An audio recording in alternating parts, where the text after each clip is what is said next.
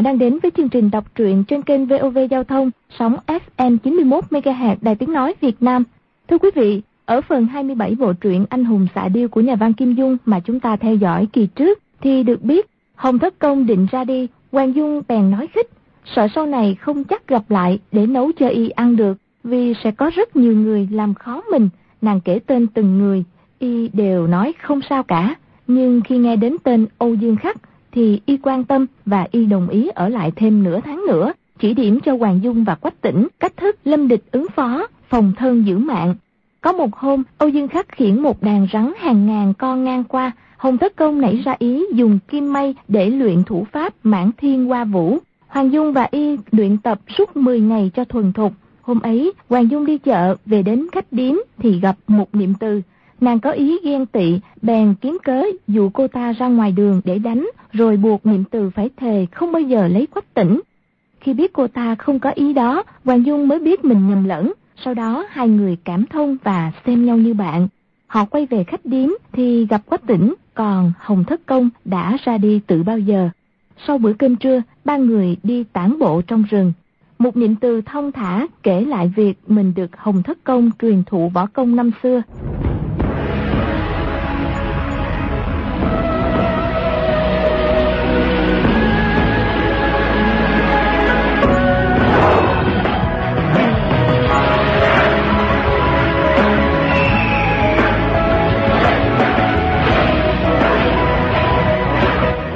Từ nói. Ta cũng không biết chữa vết thương là gì, Chỉ là thấy họ rất đáng thương. Bèn dìu tới phòng cha ta, Cho họ rửa sạch vết thương, Dùng giải bó lại. Sau đó cha ta nói, Ta làm như thế rất là tốt, Lại còn chép miệng thở dài mấy cái, Nói vợ ông trước đây cũng rất tốt bụng. Cha cho họ mấy lượng bạc để dưỡng thương, Họ tạ ơn rồi đi. Qua mấy tháng, Bọn ta tới châu Tính Dương Gặp lại hai người ăn mày đó. Lúc đó vết thương của họ đã lành hẳn rồi. Họ đưa ta tới một ngôi miếu quan, Gặp hồng thất công lão nhân gia. Ông khen ngợi ta mấy câu. Dạy cho ta bộ tiêu giao quyền pháp này. Ba ngày là xong Sáng hôm thứ tư ta lại tới ngôi miếu quan đó. Thì lão nhân gia người đã đi rồi. Về sau Thủy chung không gặp người nữa. Hoàng Dung nói Bản lĩnh mà thất công dạy Lão nhân gia người cũng không cho bọn ta truyền lại cho người khác. Nhưng võ công mà gia gia ta dạy Chỉ cần tỷ tỷ muốn học Thì chúng ta có thể ở lại đây 10 ngày nửa tháng. Ta dạy cho một ít.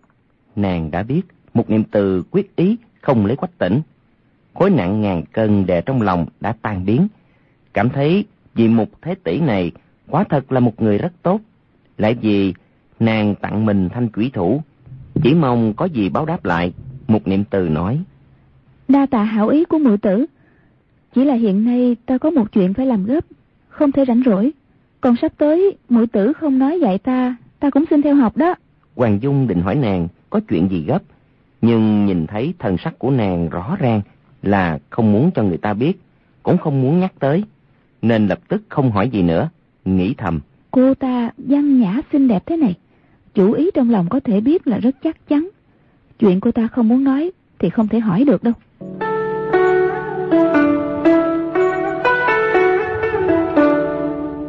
Cuối giờ mùi, đầu giờ ngọ, một niệm từ vội vã ra khỏi khách điếm, chiều tối mới về. Hoàng Dung thấy nàng có vẻ vui mừng, nhưng làm ra vẻ không biết gì. Ăn cơm tối xong, hai cô gái ngủ chung một phòng. Hoàng Dung lên giường trước, nhìn trộm thấy một niệm từ, tay chống cầm, ngồi ngơ ngẩn xuất thần trước ngọn đèn. Như có rất nhiều tâm sự. Lúc ấy, bèn nhắm mắt, giả như ngủ rồi. Qua một hồi, chỉ thấy nàng lấy ra một khối gì đó, trong gói hành lý tùy thân, nhẹ nhàng để lên môi, rồi cầm chặt trong tay, nhìn chằm chằm, trên mặt đầy vẻ ôn nhu. Hoàng Dung nhìn qua lưng nàng, chỉ thấy là một tấm đoạn như cái khăn, trên dùng chỉ màu, thêu mấy bông hoa gì đó. Đột nhiên, một niệm từ xoay mau người lại, dung chiếc khăn lên không một cái. Hoàng Dung giật mình, rồi nhắm mắt lại, tim đập thình thịch. Chỉ thấy trong phòng có tiếng gió khẽ vang lên, nàng mở hé mắt, lại thấy một niệm từ đi vòng lại giường, đánh hờ một chiêu. Chiếc khăn thêu đã dắt lên vai. Té ra, đó là một đoạn ống tay áo bị xé rách. Nàng đột nhiên hiểu ra. Hôm đó cô ta tỉ võ với tiểu dương gia, Đây là giật ra từ cẩm bào của y đây. Chỉ thấy một niệm từ, khóe môi, hơi lộ nét cười, chắc là đang hồi tưởng lại tình cảm hôm ấy. Lúc thì khẽ đá một cước, cách một lúc lại đánh một quyền. Có lúc thì dựng ngược lông mày, tay áo phất nhẹ. Nghiễm nhiên là thần thái vừa kinh bạc, vừa ngạo mạn của Hoàng Nhan Khang. Nàng cứ thế say sưa một lúc, đi về phía giường. Hoàng Nhung hai mắt nhắm nghiền, biết nàng đang chăm chú nhìn mình. Qua một lúc, chỉ nghe nàng thở dài nói. Người đẹp lắm. Đột nhiên, quay người mở cửa phòng, giặt áo rít gió, đã vượt tường ra ngoài. Hoàng Dung nảy lòng tò mò, vội vàng theo ra. Thấy nàng chạy mau về hướng Tây, lập tức triển khai khinh công đuổi theo. Nàng võ công cao cường hơn một niệm từ nhiều. Không bao lâu đã đuổi kịp. Khi còn cách hơn 10 trượng thì chạy chậm lại, đề phòng bị phát giác. Chỉ thấy một niệm từ chạy vào thị trấn. Sau khi vào trấn thì nhảy lên nóc nhà, nhìn quanh rồi lập tức phóng về một ngôi lầu cao phía nam. Hoàng Dung thấy cổng tòa phủ đệ này vô cùng rực rỡ. Trước cổng treo hai ngọn đèn lồng lớn, trên đèn viết năm chữ vàng: Khâm sứ nước Đại Kim. Dưới đèn có bốn tên quân kim cầm yêu đao canh cửa. Nàng từng nhiều lần ra vào các phủ đệ, nhưng chưa từng thấy tình trạng thế này, nghĩ thầm. Cô ta ăn trộm tiền bạc của khâm sứ nước Đại Kim. Như thế rất hay. Đợi cô ta lấy trước, mình cũng theo vào, nhân dịp phát tay. Lúc ấy, theo một niệm từ vòng qua hậu viện, cùng yên lặng chờ một lúc, lại theo nàng vượt qua tường. Sát tường là một tòa hoa viên. Thấy nàng luồn lách giữa đám cây qua non bộ, tìm đường đi về phía trước, cũng từng bước, từng bước theo sau. Chỉ thấy dãy sương phòng phía đông có ánh đèn chiếu ra. Sau cửa sổ hiện ra một cái bóng đàn ông, dường như đang đi đi lại lại trong phòng. Một niệm từ thông thả bước tới gần, hai mắt dán vào bóng đen, nhìn chằm chằm không chớp. Qua hồi lâu, người trong phòng vẫn đi qua đi lại. Một niệm từ cũng vẫn ngơ ngẩn, nhìn vào cái bóng tới mức xuất thần. Hoàng Dung không chịu nổi nữa, tự nhủ. Một tỷ tỷ làm việc như thế thật không sảng khoái gì hết. Xong vào, điểm được cho y, cho xong đi. Nhìn y nhiều làm cái gì? Lúc ấy, bèn vòng ra một phía của sương phòng, nghĩ. Mình vất giả thay cô ta cho xong. Điểm nguyệt người này, xong rồi thì mình sẽ núp đi, cho cô ta quán sợ một phen. Đang định xô cửa nhảy vào, chợt nghe cửa sương phòng két một tiếng mở ra. Một người bước vào phòng nói, Bẩm đại nhân, mới rồi ngựa trạm có đưa bẩm thiếp tới, đoàn chỉ huy sứ đón tiếp công sứ, ngày mai sẽ tới. Người bên trong gật đầu, ờ một tiếng, người bẩm báo lại lui ra. Hoàng Dung nghĩ thầm. Té ra, người trong phòng là khâm sứ của nước Đại Kim. Vậy thì một tỷ tỷ ác có mưu đồ khác rồi, không phải là để trộm tiền cướp giật, mình không thể lỗ mãn được. Rồi dùng móng tay dấp nước bọt, chọc một lỗ phía dưới tờ giấy dán cửa sổ, ghé mắt nhìn vào bên trong một vòng, hoàn toàn bất ngờ vì người đàn ông áo gấm đai theo bên trong chính là tiểu dương gia Hoàng Nhan Khang. Y trên tay cầm một vật đen bóng, không ngừng vuốt ve, bước tới bước lui, mắt nhìn lên trần nhà, tựa hồ có rất nhiều tâm sự. Chờ y đi tới gần ngọn nến, Hoàng Dung nhìn thấy rất rõ trong tay y là cầm một mũi thương sắt, đầu thương đã rỉ sét, cả mũi lẫn cán bị gãy, chỉ còn hơn một thước.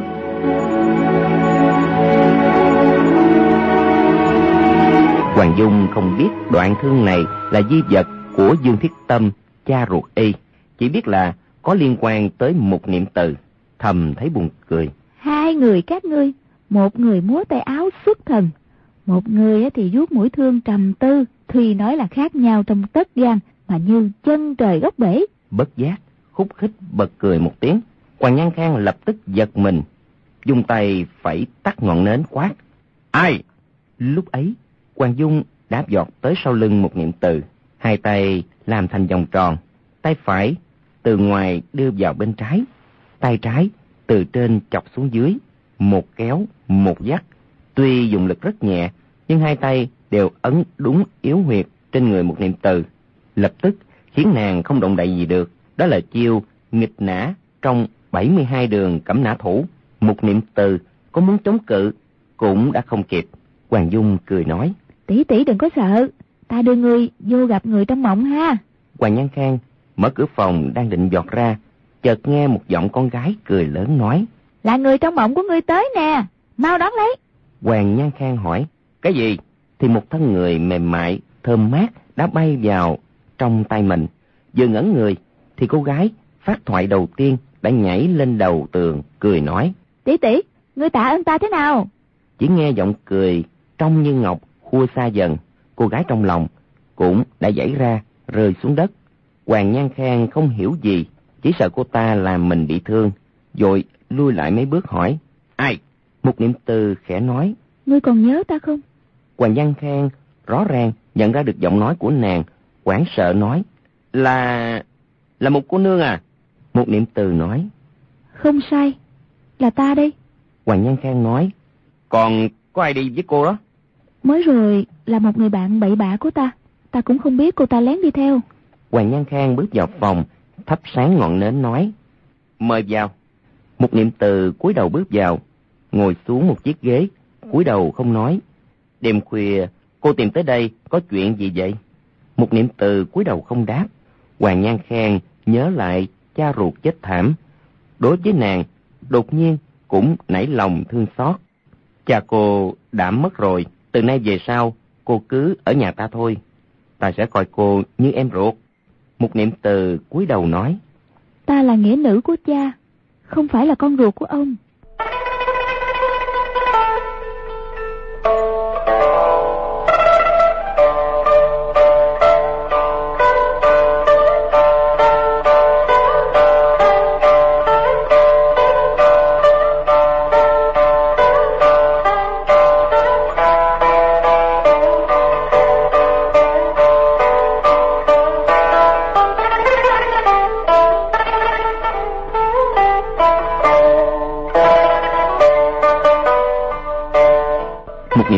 Quay đầu, vẫy vẫy tay, không ngừng chạy đi. Hoàng nhan khang đưa mắt nhìn theo bóng nàng, vượt tường ra ngoài, ngẩn ngơ xuất thần. Chỉ thấy gió rung cành cây, mấy đốm sao trời. Quay trở vào phòng, thì nước mắt trên ngọn thương chưa khô. Mùi hương trên gối chăn còn đượm. Nhớ lại việc vừa rồi, thật là như một giấc mộng. Chỉ thấy trên nệm còn dương lại mấy sợi tóc. Lúc nàng giãy dụa rụng ra Hoàng Nhan Khang nhặt tất cả cho vào hà bao. Y lúc đầu tỉ võ với nàng vốn chỉ là nhất thời khinh bạc hiếu sự chứ tuyệt nhiên không có ý nghĩ cưới sinh. Nào ngờ nàng lại từ kinh đô theo mình suốt dọc đường. Tối nào cũng tới nhìn bóng mình qua cửa sổ. Tình sâu gắn bó như thế, bất giác vô cùng cảm động. Mà nàng giữ thân trong trắng lại càng khiến người kính phục bất giác, lúc thì cười khẽ, lúc thì thở dài. Nghĩ ngợi mông lung dưới đèn, mê mẩn không thôi. Hoàng dung trở về khách điếm, tự cho rằng mình đã làm một điều tốt, trong lòng rất đắc ý, ngủ ngon một đêm, sáng hôm sau kể lại với quách tỉnh. Quách tỉnh vì việc này đã mất rất nhiều sức lực. Hôm ấy đánh nhau với hoàng nhan khang, sức đầu mẻ tráng, cũng vì muốn y thành thân với một niệm từ. Lúc ấy nghe nói hai người bọn họ tình ý hòa hợp cũng rất vui vẻ. Càng vui vẻ hơn là từ nay trở đi khưu sử cơ và giang nam lục quái không thể ép mình phải cưới một niệm từ nữa. Hai người trong khách điếm bàn luận ăn cơm trưa xong một niệm từ vẫn chưa về. Hoàng dung cười nói không cần chờ cô ta nữa chúng ta đi thôi. Rồi về phòng thay mặt nam trang hai người tới thị trấn, mua một con ngựa khỏe mạnh, thay chân. Trong qua cửa nhà, tưởng gia thấy ngọn đèn lồng, đề mấy chữ không sứ nước đại kim trước cửa đã hạ xuống. Nghĩ rằng, hoàng nhan khang đã lên đường. Một niệm từ, cũng đi cùng y rồi. Hai người dọc đường du sơn ngoạn thủy, men theo sông dẫn hà, đi xuống phía nam. Hôm ấy tới nghi hưng đây là đào đô nổi tiếng khắp thiên hạ. Trong khoảng non xanh nước biếc óng ánh từng gò từng gò cắt tía có một cảnh sắc riêng lại đi về phía đông không bao lâu thì tới bờ Thái Hồ. Thái Hồ nằm dắt qua ba châu. Sông ngòi vùng Đông Nam đều chảy vào đó, dòng dèo 500 dặm. Thời cổ gọi là ngũ hồ. Quách tỉnh trước nay chưa từng nhìn thấy hồ lớn như thế. Nắm tay Hoàng Dung đứng cạnh hồ. Chỉ thấy sóng dài xa tích tới tận chân trời. Đôi mắt nhìn ra chỉ thấy một màu xanh biếc. 72 đỉnh núi xanh thẳm nhô lên trên ba dạng sáu ngàn khoảnh ba đào. Không kìm được, ngẩng đầu lên gào to, cảm thấy vô cùng vui vẻ. Hoàng Dung nói, Chúng ta xuống hồ chơi đi. Rồi tìm tới một chiếc thuyền đánh cá giang hồ, gửi lừa ngựa ở nhà chài, thuê một chiếc thuyền con. Cua chèo bơi ra giữa hồ. Rời khỏi bờ hơi xa rồi, nhìn bốn bên, thấy mênh mông. Đúng là không biết đất trời trong bể hồ hay bể hồ trong đất trời. Hoàng Dung tà áo, mái tóc, lay động trước gió, cười nói. Trước đây Phạm Đại Phu chở Tây Thi rong chơi trên ngũ hồ. Đúng là thông minh. Chết giả ở đây, há chẳng hay hơn nhất giả làm quan sao chứ. Quách tỉnh không biết điển cố Phạm Đại Phu. Nói, Dung Nhi, cô nói điện cố ấy cho ta nghe với. Lúc ấy Hoàng Dung đem chuyện Phạm Lãi giúp Diệt Dương câu tiễn, báo thù phục quốc thế nào, công thành, thân thoái, cùng Tây Thi quy ẩn, ở Thái Hồ thế nào, kể lại một lượt. Lại kể chuyện Ngũ Tử Tư và Văn Chủng vì sao bị Ngô Dương và Diệt Dương giết chết. Quách tỉnh say sưa lắng nghe, xuất thần một lúc, nói Phạm Lại đương nhiên thông minh, nhưng Ngũ Tử Tư và Văn Chủng đến chết cũng vẫn tận trung với nước, lại càng không dễ. Hoàng Dung mỉm cười nói. Không sai. Cái đó gọi là nước có đạo, không đổi phép tắc, thật mạnh mẽ. Nước không đạo, chết không đổi chí, thật mạnh mẽ. Quách tỉnh hỏi. Hai cậu ấy là có ý gì? Hoàng Dung nói. Chính sự của quốc gia sáng đẹp thì người làm đại quan chỉ không cần thay đổi pháp độ đã có. Triều chính của quốc gia hủ bại thì ngươi thà sát thân thành nhân chứ không chịu thay đổi khí tiết. Như thế mới là bậc hảo nam nhi đại trưởng phu, tiếng tâm lừng lẫy. Quách tỉnh gật đầu lia lịa nói. Dung Nhi, làm sao mà cô nghĩ ra được những đạo lý hay như vậy? Hoàng Dung cười nói.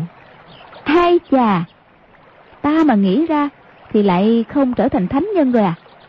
Đó là lời của khổng phu tử. Lúc ta còn nhỏ, được cha dạy cho đó.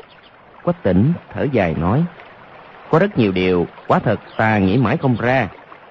Nếu đọc sách nhiều hơn, biết đạo lý thánh nhân đã nói, thì nhất định sẽ hiểu rõ. Như vậy cũng chưa đủ. Cha của ta thường nói lời của bậc thánh nhân có rất nhiều điều không thông. Cha ta lúc đọc sách thường nói không sai, không sai. Ăn nói bậy bạ, lẽ nào lại thế? Hi, có lúc thì lại nói đại thánh nhân, nói thối lắm. Quách tỉnh nghe tới đó cười ầm lên. Hoàng Dung lại nói. Ta mất rất nhiều thời gian đọc sách, nhưng nghĩ lại vừa tức giận vừa hối hận. Nếu ta không tham học nhiều thứ như thế, đòi cha phải dạy ta các môn giải trí như là đọc sách, vẽ tranh, kỳ môn toán số. Mà chỉ chuyên tâm học võ thôi thì chúng ta còn sợ gì bọn Mai Sư Phong, Lương Lão Quái. Có điều cũng không quan trọng. Tỉnh ca ca, ngươi học được hàng long thập bát khuyết tam trưởng của Hồng Thất Công rồi. Cũng không sợ gã Lương Lão Quái đó nữa. Ta tự nghĩ thì thấy còn chưa luyện được một nửa. Hoàng Dung cười nói. Ừ, đáng tiếc. Hồng Thất Công nói đi là đi. Nếu không thì ta cứ trộm cái ngọn đã cẩu bổng của y giấu đi. Bắt y phải dạy cho người ba chiêu trưởng pháp còn lại mới trả. Không được, không được. Ta học được 15 trưởng đã thấy thỏa mãn lắm rồi. Tại sao lại quấy rầy thất công lão nhân gian người như thế chứ? Hai người trò chuyện không chèo nữa, để mặc chiếc thuyền nhỏ theo gió trôi đi. Bất giác đã rời bờ hơn 10 dặm, chỉ thấy cách dài mươi trượng, có một chiếc thuyền đậu giữa hồ. Một người câu cá ngồi ở đầu thuyền buông câu. Cuối thuyền có một tên tiểu đồng. Hoàng Dung chỉ chiếc thuyền câu ấy nói. Trong chốn khói sóng mênh mông, một chiếc cần câu, một mình câu cá. Quá thật, giống hệt một bức tranh thủy mặc vẽ cảnh sơn thủy ha. Quách tỉnh hỏi, thế nào là một bức tranh thủy mặc vẽ cảnh sơn thủy? À, đó là tranh vẽ dùng mực đen, chứ không dùng màu gì khác. Quách tỉnh đưa mắt nhìn ra, chỉ thấy non xanh nước biếc, trời xanh mây trắng, ánh chiều rực vàng, ráng chiều ánh đỏ. Chỉ không thấy cái gì màu đen. Lắc lắc đầu, mờ mịt không hiểu gì cả.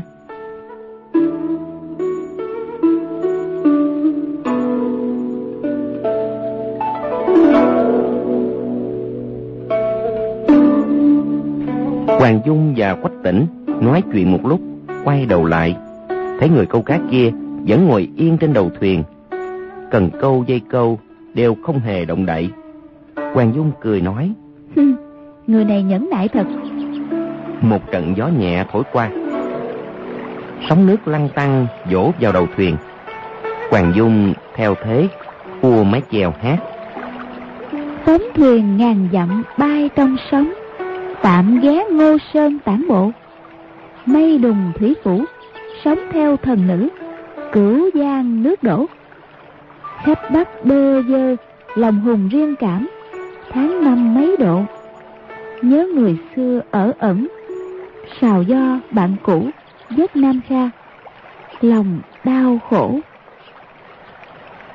Hát tới đoạn cuối, thanh âm dần dần thê thiết đó là một bài từ Thủy Long Ngâm tả tình cảm, lúc vào thuyền trên mặt nước. Nàng hát xong nửa đầu, lại ngừng một lúc. Quách tỉnh thấy trong mắt nàng như có ánh lệ, đang muốn nàng giải thích ý nghĩa của bài ca. Chợt trên hồ vang tới một giọng hát mạnh mẽ. Khúc điệu cũng giống bài Hoàng Dung vừa ca, chính là nửa sau bài Thủy Long Ngâm ấy. Ngoảnh nhìn mây mù chưa quét, hỏi anh hùng trên đời đâu hết. Lo mưu phục quốc, thương mình vô dụng. Bụi mờ quạt nhỏ, sắc khóa ngang sông. Buồm tơ lướt sóng, tôn lan sầu khổ. Chỉ sầu gõ mái chèo, buồn ngâm lưng phủ. Lệ như mưa đổ. Nhìn ra thì người hát chính là người ngư phủ đang buông câu. Tiếng ca kích ngang rất có khí phách.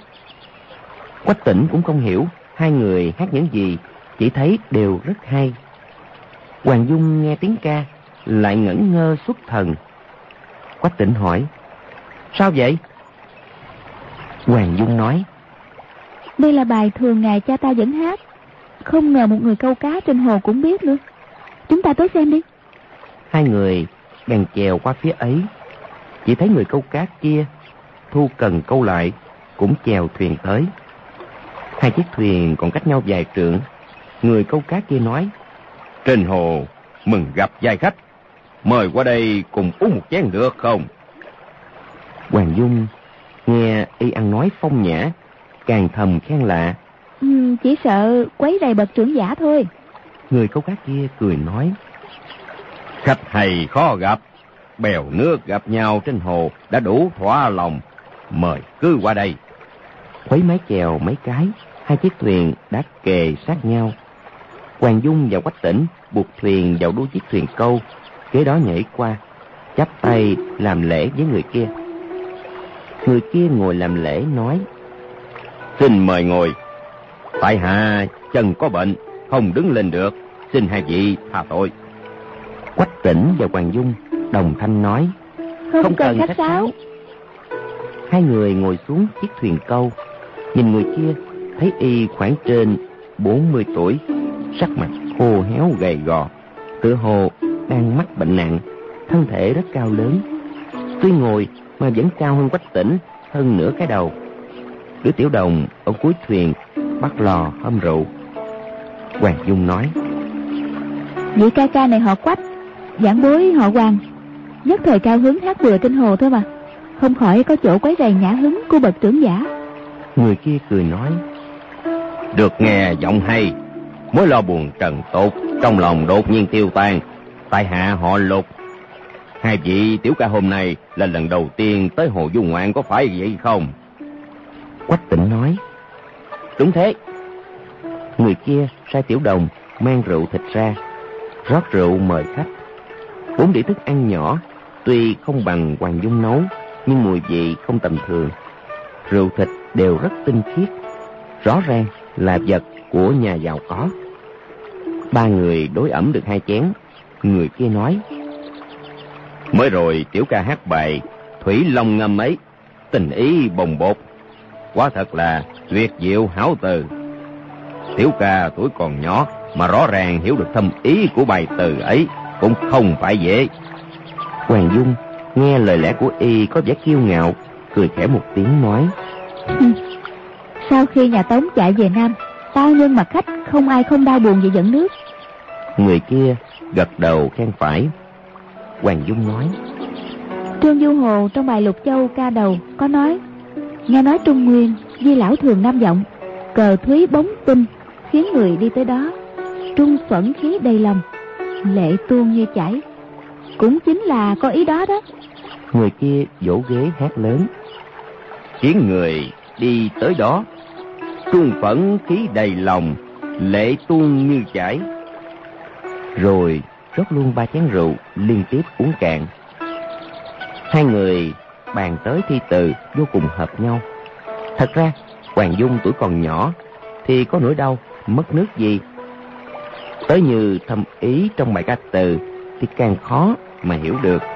Chỉ có điều trước đây đã nghe cha nói qua. Lúc ấy bèn đem ra nói lại, kiến giải sâu xa, lời lẽ tao nhã. Người kia không ngừng đập bàn khen ngợi. Quách tỉnh ngồi một bên lắng nghe, chứ chẳng biết nói gì. Thấy người kia không phục Hoàng Dung, trong lòng cũng rất vui vẻ. Lại bàn luận thêm một lúc, sắc chiều mờ mờ buông xuống, khói sương trên hồ càng dày. Người kia nói, Tại sao ở bên giang hồ, không ngại mạo muội mời hai vị tới chơi vài hôm. Hoàng Dung nói, Tỉnh ca ca, thế nào? Quách tỉnh còn chưa trả lời, người kia đã nói, Cạnh tệ xá có nhiều núi non thăng cảnh. Hai vị đã đang du sơn ngoạn thủy, xin đừng từ chối. Quách tỉnh thấy y nói rất thành thật, bèn nói, Dung Nhi, vậy thì chúng ta cứ quấy rầy lục tiên sinh vậy. Người kia cảm mừng, sai tiểu đồng, chèo thuyền về. Đến giang hồ, Quách tỉnh nói, Ừ, chúng tôi phải đi trả thuyền. Còn có lừa, ngựa, gửi ở gần đây. Người kia cười khẽ nói, Tất cả bạn bè ở một dãy giang hồ này đều biết tại hạ. Chuyện ấy cứ để y làm cũng được. Nói xong, chỉ tên tiểu đồng một cái. Quách tỉnh nói, Ừ, con ngựa của tôi tính nết nó khó thương. Phải chính tôi đi dắt nó mới được đó. Người kia nói, Nếu đã như vậy thì tại hạ ở hàng xa chờ đón đại gia. Nói xong, chèo thuyền đi. Chiếc thuyền nhẹ mất hút trong đám dương liễu um tùm. Tên tiểu đồng theo quách tỉnh và Hoàng Dung đi trả thuyền lấy ngựa. Đi được vài dặm, hỏi mượn thuyền lớn của một nhà giang hồ. Dắt lừa ngựa lên thuyền, mời quách tỉnh và Hoàng Dung lên ngồi. Sáu người thuyền phu tráng kiện nhất, tề cua mái chèo. Đi trên hồ được vài dặm, tới trước một cù lao. Ghé vào một bến cảng, có bậc lát đá xanh. Lên bờ, chỉ thấy phía trước, lầu gác quanh co, là một tòa trang diện rất lớn. Qua một chiếc cầu đá lớn, tới trước sân trang diện, Quách hoàng hai người nhìn nhau một cái, đều không ngờ chỗ ở của người câu cá này lại to lớn, lộng lẫy như vậy. Hai người chưa vào tới cổng, chợt thấy một người trẻ tuổi, khoảng 20 tuổi bước ra đón. Sau lưng có năm sáu tên tùy bọc. Người trẻ tuổi ấy nói, Gia phụ sai tiểu điệt chờ ở đây đã lâu. Quách hoàng, hai người chắp tay khiêm tốn mấy câu. Thấy y mặc áo trường bào bằng gấm, mắt mũi, giống hệt người câu cá. Chỉ là lưng dày, hông rộng, thân thể tráng kiện. Quách tỉnh nói, Xin thỉnh giáo tên Lục Huynh. người trẻ tuổi ấy nói, Tiểu điệt tên Quán Anh. Hai vị cứ gọi tên là được rồi. Hoàng Dung nói, Ê, đâu dám, đâu dám. ba người vừa trò chuyện, vừa đi vào nội sảnh. Quách tỉnh và Hoàng Dung thấy trong trang trần thiết hào hoa. Rường chạm cột vẽ vô cùng khéo léo. So với các trang viện to lớn chất phát ở phương Bắc thì có khí tượng riêng. Hoàng Dung trên đường đi cứ nhìn nhìn sự bố trí đường xá trong trang viện. trên mặt thoáng hiện vẻ ngạc nhiên. Qua ba dãy đình diện, vào tới hậu sảnh, chỉ nghe tiếng người câu cá kia vang lên sau tấm bình phong. Mau mời vào, mau mời vào. Lục Quán Anh nói, Gia phụ đi lại bất tiện, đang cung kính chờ đón ở thư phòng phía đông. Ba người vòng qua bình phong, thì thấy cửa thư phòng mở rộng. Người đánh cá kia ngồi ở một chiếc giường. Lúc ấy, y đã thay bộ quần áo nho sinh, cầm một chiếc quạt lông ngỗng trắng, tươi cười chắp tay làm lễ. Quách hoàng hai người bước vào ngồi xuống. Lục Quán Anh không dám ngồi, đứng ở một bên. Hoàng Dung thấy trong thư phòng giá sách khắp nơi, chứa rất nhiều sách vở. Trên ghế, trên bàn có rất nhiều đồ đồng, đồ ngọc. Xem ra đều là cổ vật. Trên vách treo một bức tranh thủy mặc, vẽ một thư sinh trung niên, đứng giữa sân trong đêm trăng sáng, tay cầm kiếm, ngửa đầu lên trời thở dài. Thần thái lặng lẽ. Góc trái, đề một bài từ như sau. Tiếng trùng gian mãi giữa đêm thanh, lòng đau mơ ngàn dặm đã ba canh. Choàng dậy bên thềm cứ bước quanh, người rón chân ngoài rèm trăng sáng lung linh, đầu bạc bởi công danh. Ngon xưa tùng trúc cổi, nghẽn quy trình. Muốn đem tâm sự gửi cung đàn, tri âm ít, đứt dây, ai hiểu cho mình. Hoàng Dung từng được cha dạy qua bài từ này, biết là bài Tiểu Trùng Sơn của Nhạc Phi. Lại thấy tám chữ Phế nhân ngũ hồ, vẽ lúc đang bệnh. Nghĩ phế nhân ngũ hồ ắt là biệt hiệu của lục trang chủ. Chỉ thấy trong thư pháp, họa pháp, sang sát hơi sống, như kiếm, như kích. Không những có sức vượt ra khỏi mặt giấy, mà còn như vượt ra khỏi mặt giấy bay lên. Lục trang chủ thấy Hoàng Dung chăm chú nhìn bức họa, liền hỏi. Lão đệ, bức họa này thế nào? Mời ngươi phẩm bình. Dạng bơi lớn mật nói bừa. Xin lục trang chủ đừng trách. Lão đệ cứ nói không hề gì. Bức họa này của trang chủ vẽ được ừ, tráng chí mạnh mẽ, tâm tình bàng hoàng không biết làm sao ở trong bài Tiểu Trùng Sơn của nhạc Vũ Mục. Có điều, tráng chí hùng tâm của nhạc Vũ Mục là vì nước vì dân. Câu đầu bạc bởi công danh, có lẽ là có ý tị hiềm. Năm ấy, quần thần trong triều đều muốn nghị hòa với quân Kim. Nhạc Phi cố sức nói là không thể, tiếc rằng không ai chịu nghe lời của ông. Hai câu, tri âm ít, đứt dây, ai hiểu cho mình. Nghe nói là chỉ vào việc đó. Đó là tâm tình không biết làm sao mà lại không thể công nhiên đối đầu với triều đình. Lúc trang chủ giả tranh viết chữ, dường như cũng đầy lòng phẫn khích, tâm sự ngổn ngang. Bút lực cố nhiên rất mạnh mẽ, nhưng mũi sắc lộ ra hết. Như muốn cùng kẻ đại thù liều mạng sống chết một phen. Chỉ e có chỗ không hợp với bản ý đau lòng lo nước của nhạc vũ mục. Dạng mối nghe người ta nói, thư học bút mực, nếu cầu cho thật có khí lực, thì lại thiếu đi cái ý trọn vẹn hồn hậu. Tử hồ chưa thể nói là đã đạt được tới cảnh giới cực cao. Lục trang chủ nghe nàng nói, thở dài một tiếng, thần sắc thê thảm, im lặng hồi lâu không nói gì. Hoàng Dung thấy thần sắc của y có vẻ khác lạ, nghĩ thầm. Mấy lời của mình có lẽ đã đụng chạm quá nặng rồi, e đắc tội với y. Nhưng mà theo cha dạy thì bài tiểu trùng sơn này và đạo vẽ tranh viết chữ, đúng là phải nói như vậy mà. Uhm, giảng bối nhỏ tuổi, không biết gì, ăn nói bừa bãi, xin trang chủ tha tội cho. Lục trang chủ sửng sốt. Kế đó, trên mặt lập tức hiện vẻ mừng rỡ, vui vẻ nói. Sao hoàng lão đệ lại nói như vậy? Tâm tình của ta lúc ấy, hôm nay mới được ngươi nhìn ra. Lão đệ có thể nói là người tri kỷ đệ nhất trong đời ta đó. Còn như khí lực ngọn bút còn hơn cả dương cung tuốt kiếm, thì đó là cái tật lớn mà ta không sao sửa được. Được lão đệ chỉ giáo, thật rất đúng. Rồi quay đầu, nói với con trai. Mau sai người dọn tiệc. Quách tỉnh và Hoàng Dung dội từ tạ, nói. Không, không cần, mất công. công. Nhưng Lục Quán Anh đã ra khỏi phòng. Lục Trang Chủ nói. Lão đệ thưởng thức tinh tế như thế. Chắc gia học sâu xa. Lệnh tôn ắt là bậc đại danh nho. Không biết xưng hô là gì. À, giảng bối có biết gì đâu. Đợi ơn trang chủ đã khen ngợi. Gia phụ ở quê mở trường nhận học trò. Chẳng có tên tuổi gì. Lục Trang Chủ thở dài nói. Người có tài không gặp giận. Cố kim cùng một nỗi cảm khai.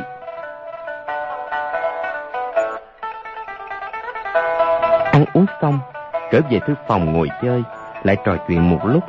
Lục Trang Chủ nói. Hai động, trương công thiện quyển gì đó. Là cảnh đẹp kỳ lạ trong thiên hạ. Hai vị cứ ở lại đây vài hôm, thông thả du ngoạn. Trời đã không còn sớm. Hai vị đã cần nghỉ ngơi chưa? Quách tỉnh và Hoàng Dung đứng lên cáo từ. Hoàng Dung đang định ra khỏi phòng, chợt ngẩng đầu lên, thấy then cửa thư phòng có đóng một tấm bát quái thiết phiến. Lúc ấy cũng không động thanh sắc. Theo Trang Đinh về phòng khách. Trong phòng khách bày biện trang nhã, hai cái giường đối nhau, nệm gối sạch sẽ. Trang Đinh đưa trà vào xong, nói. Hai vị gia gia cần gì, cứ kéo dây chuông bên cạnh giường, chúng tôi sẽ vào ngay. Ban đêm hai vị ngàn vạn lần xin đừng ra ngoài. Nói xong lui ra, nhẹ nhàng khép cửa lại. Hoàng Dung hạ giọng hỏi. Người thấy nơi này có chỗ nào rắc rối không? Tại sao y bảo chúng ta ban đêm ngàn vạn lần đừng ra ngoài? Quách tỉnh nói. Trang diện này lớn quá. Đường trong trang diện quanh co khuất khúc. Có lẽ họ sợ chúng ta lạc đường. Hoàng Dung mỉm cười nói. Trang viện này xây dựng rất cổ quái. Ngươi thấy vị lục trang chủ này là nhân vật thế nào? Quách tỉnh nói. Là một vị đại quan thoái ẩn có phải không? Hoàng Dung lắc đầu nói. Hmm, người này nhất định biết võ công, giả lại còn là cao thủ nữa. Người thấy tấm bát quái bằng sắt ở thư phòng của y chứ? Quách tỉnh nói. Tâm bắt quái bằng sắt à? Đó là cái gì? Hoàng Dung nói. Đó là vật dùng để luyện phách không trưởng. Cha ta có dạy qua về trưởng pháp này. Nhưng mà ta thấy chán. Luyện không tới một tháng thì bỏ luôn. Thật không nghĩ rằng lại có thể nhìn thấy ở đây. Quách tỉnh nói. Vì lục trang chủ này quyết không có ý xấu với chúng ta. Y đã không nói. Chúng ta cứ làm ra vẻ, không biết là được rồi. Hoàng Dung gật đầu cười một tiếng. Dung trưởng về phía giá nến. Dù một tiếng, ngọn nến đã theo tay tắt ngấm. Quách tỉnh hạ giọng khen. Hảo trưởng pháp, đó là phách không trưởng có phải không? Ta chỉ luyện tới mức đó thôi à. Đem ra đùa giỡn thì được, chứ đánh người thì vô dụng.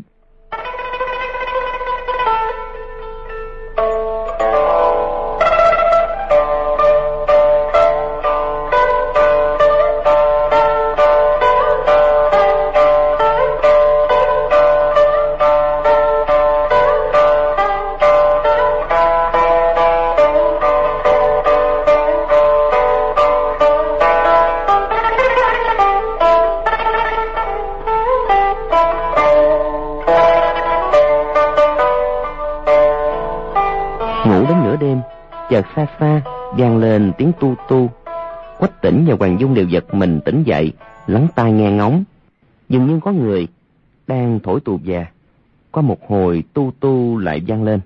Bên thổi, bên quạ. Không phải chỉ có một người. Người thổi tù già, đứng cách nhau khá xa. Rõ ràng là tiếng gọi đáp với nhau. Hoàng Dung hạ giọng nói. Ra xem thử. Đừng gây ra chuyện là hơn. Ai nói là ta gây chuyện? Ta chỉ là ra xem thử thôi. Hai người rón rén đẩy cửa sổ nhìn ra ngoài. Chỉ thấy trong đình viện có rất nhiều người cầm đèn lồng. Còn có rất nhiều người đi đi lại lại, không biết dội vã chuyện gì. Hoàng Dung ngẩng đầu nhìn. Chỉ thấy trên nóc nhà có ba bốn người ngồi xổm trong bóng đêm. Lúc đèn lồng di động, chớp lên ánh sáng, binh khí trong tay những người này cũng lóe sáng. Sau một lúc, chị thấy gia nhân đều chạy ra phía ngoài trang viện. Hoàng Dung nãy dạ hiếu kỳ, kéo quách tỉnh, vòng ra cửa sổ phía tây. Thấy phía ngoài không có ai, bèn nhẹ nhàng giọt ra. Người trên nóc nhà hoàn toàn chưa hay biết. Hoàng Dung lấy tay ra hiệu cho quách tỉnh, đi ngược trở lại.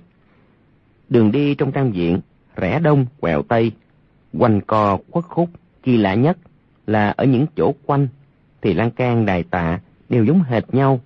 Mấy lần rẽ qua như thế, làm sao còn phân biệt được phương hướng đông tây nam bắc. Hoàng Dung lại như đi trong nhà mình, không hề ngần ngừ, nhấc chân chạy mau.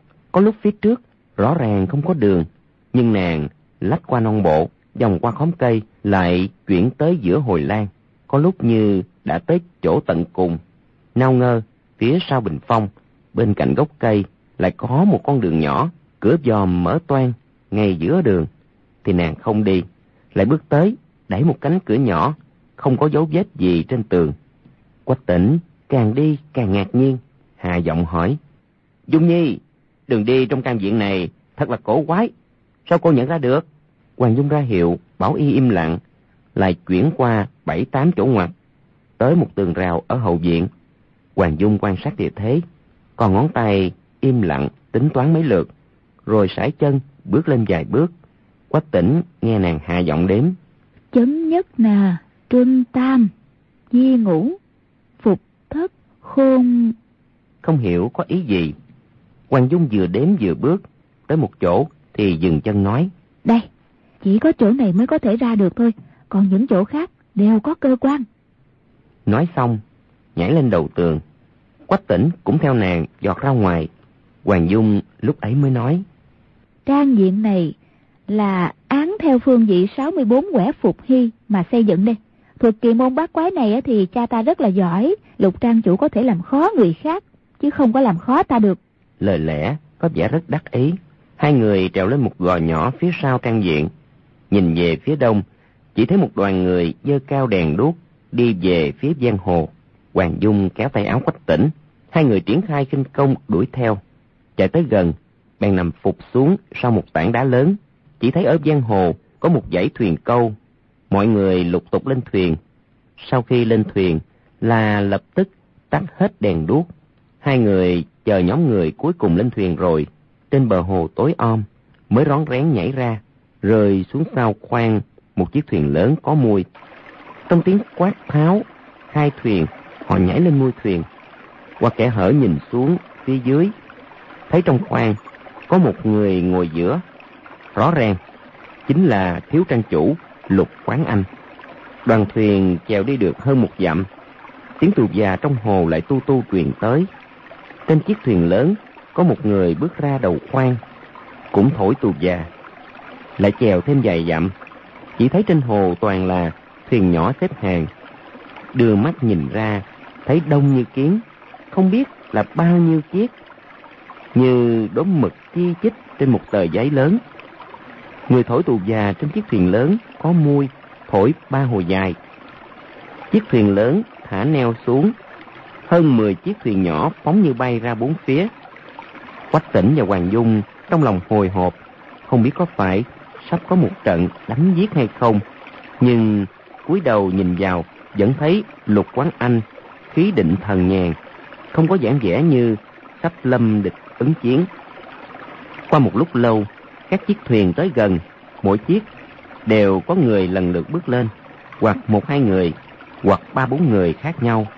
Mọi người bước vào khoang thuyền lớn, đều hướng về lục quán anh thi lễ, rồi ngồi xuống. Đối với y, tỏ ra rất cung kính, thứ tự chỗ ngồi như đã sắp xếp trước. Có người tới trước mà ngồi dưới, có người tới sau mà ngồi ở ghế trên. Chỉ trong khoảng uống cạn một chén trà, mọi người đã yên vị. Những người này dáng vẻ thổ hào, cử chỉ mạnh mẽ, tuy ăn mặc kiểu ngư dân, nhưng xem ra ai cũng thân mang võ công, quyết không phải là những người đánh cá mưu sinh tầm thường. Lục Quán Anh giơ tay nói, Trương đại ca, người thám thính được gì rồi? Một hán tử gầy gò trong bàn đứng lên nói, Bẩm thiếu trang chủ, khâm sứ nước kim định đêm nay sẽ luôn đêm qua hồ, đoàn chỉ huy sứ thì hơn một giờ nữa sẽ tới. Lần này y lấy tiếng là nghênh tiếp không sứ nước kim, dọc đường dơ vét nên tới chậm. Lục Quán Anh nói, y dơ vét được nhiều không? Hán tử kia nói, các châu huyện đều phải báo hiệu, binh sĩ dưới quyền y, còn đi cướp bóc trong thôn làng. Tôi thấy lúc y xuống thuyền thì đám tùy tùng giác xuống hơn 20 rương tài vật. Xem ra đều rất nặng. Lục Quán Anh nói. Y mang theo bao nhiêu quân mã? Hán tử kia nói. Hai ngàn mã quân. Qua hồ đều là quân bộ. Vì không đủ thuyền nên chỉ có khoảng một ngàn xuống thuyền. Lục Quán Anh nói. Các vị ca ca, mọi người tính sao? Mọi người đồng thanh nói. Xin theo lệnh thiếu chủ. Lục Quán Anh hai tay ôm quyền trước ngực nói. Đây là máu mỡ của dân. Tài vật bất nghĩa chở qua Thái Hồ. Nếu không lấy thì trái với đạo trời. Chúng ta lấy tất cả, một nửa, chia cho dân nghèo giang hồ, một nửa, chia cho các trại. Mọi người ầm ầm khen hay. Quách tỉnh và Hoàng Dung lúc ấy mới hiểu. Té ra những người này đều là thủ lãnh giặc cướp trên Thái Hồ. Xem ra Lục Quán Anh chính là tổng đầu lĩnh các trại. Lục Quán Anh nói, việc không nên chậm trễ, phải lập tức ra tay. Trương đại ca, ngươi mang năm chiếc thuyền nhỏ đi thám thính lần nữa xem. Hán tử gầy nhỏ kia dân lệnh ra khỏi khoang. Sau đó, Lục Quán Anh bắt đầu phân công, ai làm tiên phong, ai làm tiếp ứng, ai xuất lãnh thủy quỷ đục thuyền, ai cướp tài vật, ai bắt sống quan quân. Chỉ quy rất rõ ràng, rành mạch. Quách tỉnh và Hoàng Dung ngấm ngầm khen lạ. Mới rồi uống rượu với y, thấy y là kẻ tư văn có lễ, trò chuyện nho nhã. Rõ ràng là một tử đệ thế gia có ăn có học. Nào ngờ lại có thể đứng đầu quần hào. Lục Quán Anh phân phó xong, mọi người đang định chia nhau đi làm việc. Trong bàn, chờ có một người đứng dậy lạnh lùng nói. Chúng ta làm nghề không giống này, đánh cướp của đám thương dân giàu có cũng đủ rồi. Lần này, đồng gươm đao với quan quân, chúng ta còn có thể yên ổn mà sống trên bờ hồ không? Đắc tội với khâm tứ đại kim lại càng không được. Quách tỉnh và Hoàng Dung nghe âm thanh rất quen. Chú Mục nhìn xuống, té ra là đệ tử của Sa Thông Thiên. Đoạt phách tiên Mã Thanh Hùng trong Hoàng Hà Tứ Quỷ. Không biết tại sao y lại tra trộn vào đây. Lục Quán Anh biến sắc, cũng chưa trả lời. Trong quần đạo đã có ba người đồng thanh quát ầm lên. Lục Quán Anh nói, Mã đại ca mới tới, không biết quy củ ở đây. Mọi người đã đồng lòng, muốn làm việc này. Chúng ta cứ đánh cho họ toàn quân tan tác, có chết cũng không hối hận. Mã Thanh Hùng nói, Được lắm, người cứ làm việc của các ngươi, ta thì không dấn thân vào dũng nước đục. Rồi quay người, định bước ra khỏi khoang. Hai hán tử chặn ở cửa khoang lớn. Mã đại ca, ngươi đã từng chặt đầu gà ăn thề, là có phúc cùng hướng, có quả cùng chịu mà. Mã Thanh Hùng, hai tay vung ra chửi. Tránh ra! Hai người kia lập tức bắn qua một bên. Y đang định giọt ra khỏi khoang, đột nhiên cảm thấy sau lưng có một luồng chưởng phong đánh tới. Lập tức nghiêng người tránh qua. Tay phải đã rút dưới ống giày ra một ngọn chủy thủ, xoay tay đâm về phía sau. Lục Quán Anh chưởng trái lật mau lại, đè lên quyệt ngoại môn trên tay trái y, bước lên phóng chưởng. Mã Thanh Hùng tay phải gạt ra, ngọn chủy thủ trong tay trái vẫn đâm tới. Hai người trong khoang thuyền chật hẹp lăn xả vào nhau. Quách tỉnh trước kia trên núi đất ở Mông Cổ từng giao đấu với Mã Thanh Hùng. Vừa thấy Lục Quán Anh ra tay, nghĩ rằng y không dễ thủ thắng. Nào ngờ, chỉ qua vài chiêu, chỉ thấy Lục Quán Anh liên tiếp ra đòn, chiếm được thượng phong. Trong lòng ngạc nhiên. Sao họ mã này đột nhiên kém cỏi thế? À, phải rồi. Lần trước ở Mông Cổ là Hoàng Hà Tứ Quỷ, bọn họ hợp lực tấn công một mình mình. Lần này thì y bốn bề đều là kẻ địch, tự nhiên sợ hãi. Chứ không biết lý do chân chính là vì y được Hồng Thất Công chỉ điểm gần hai tháng. Võ công tuyệt nghệ trong thiên hạ là Hàng Long Thập Bát Chưởng, thì y đã học được 15 chưởng. Giả lại trong thời gian ấy, Hồng Thất Công còn thuận miệng, tiện tay chỉ vẽ rất nhiều. Đều là những điều tinh ý trong võ công thượng thặng mà Giang Nam thất quái, bình sinh chưa từng nhìn thấy. Quách tỉnh cố gắng ghi nhớ, tuy mười phần chỉ lĩnh hội được một hai, nhưng lúc bất tri bất giác, võ công đã đột nhiên tăng tiến rất cao. Công phu tu vi lúc ấy cũng không kém gì sáu vị sư phụ. Nên nhìn lại võ công của Mã Thanh Hùng, tự nhiên là thấy không ra gì. Chỉ thấy hai người đánh thêm vài chiêu, Lục Quán Anh quyền trái đẩy mau ra. Bình một tiếng, đánh trúng ngực Mã Thanh Hùng. Mã Thanh Hùng loạn choạng một cái, ngã về phía sau. Hai hán tử sau lưng y, song đao cùng chém xuống. Mã Thanh Hùng lập tức mất mạng. Hai hán tử ấy nhất xác y dứt luôn xuống hồ.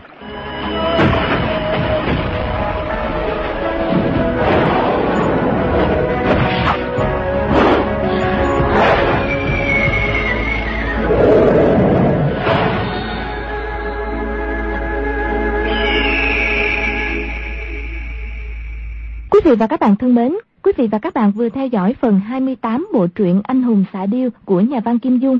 Mời quý vị theo dõi phần tiếp theo vào chương trình đọc truyện đêm mai.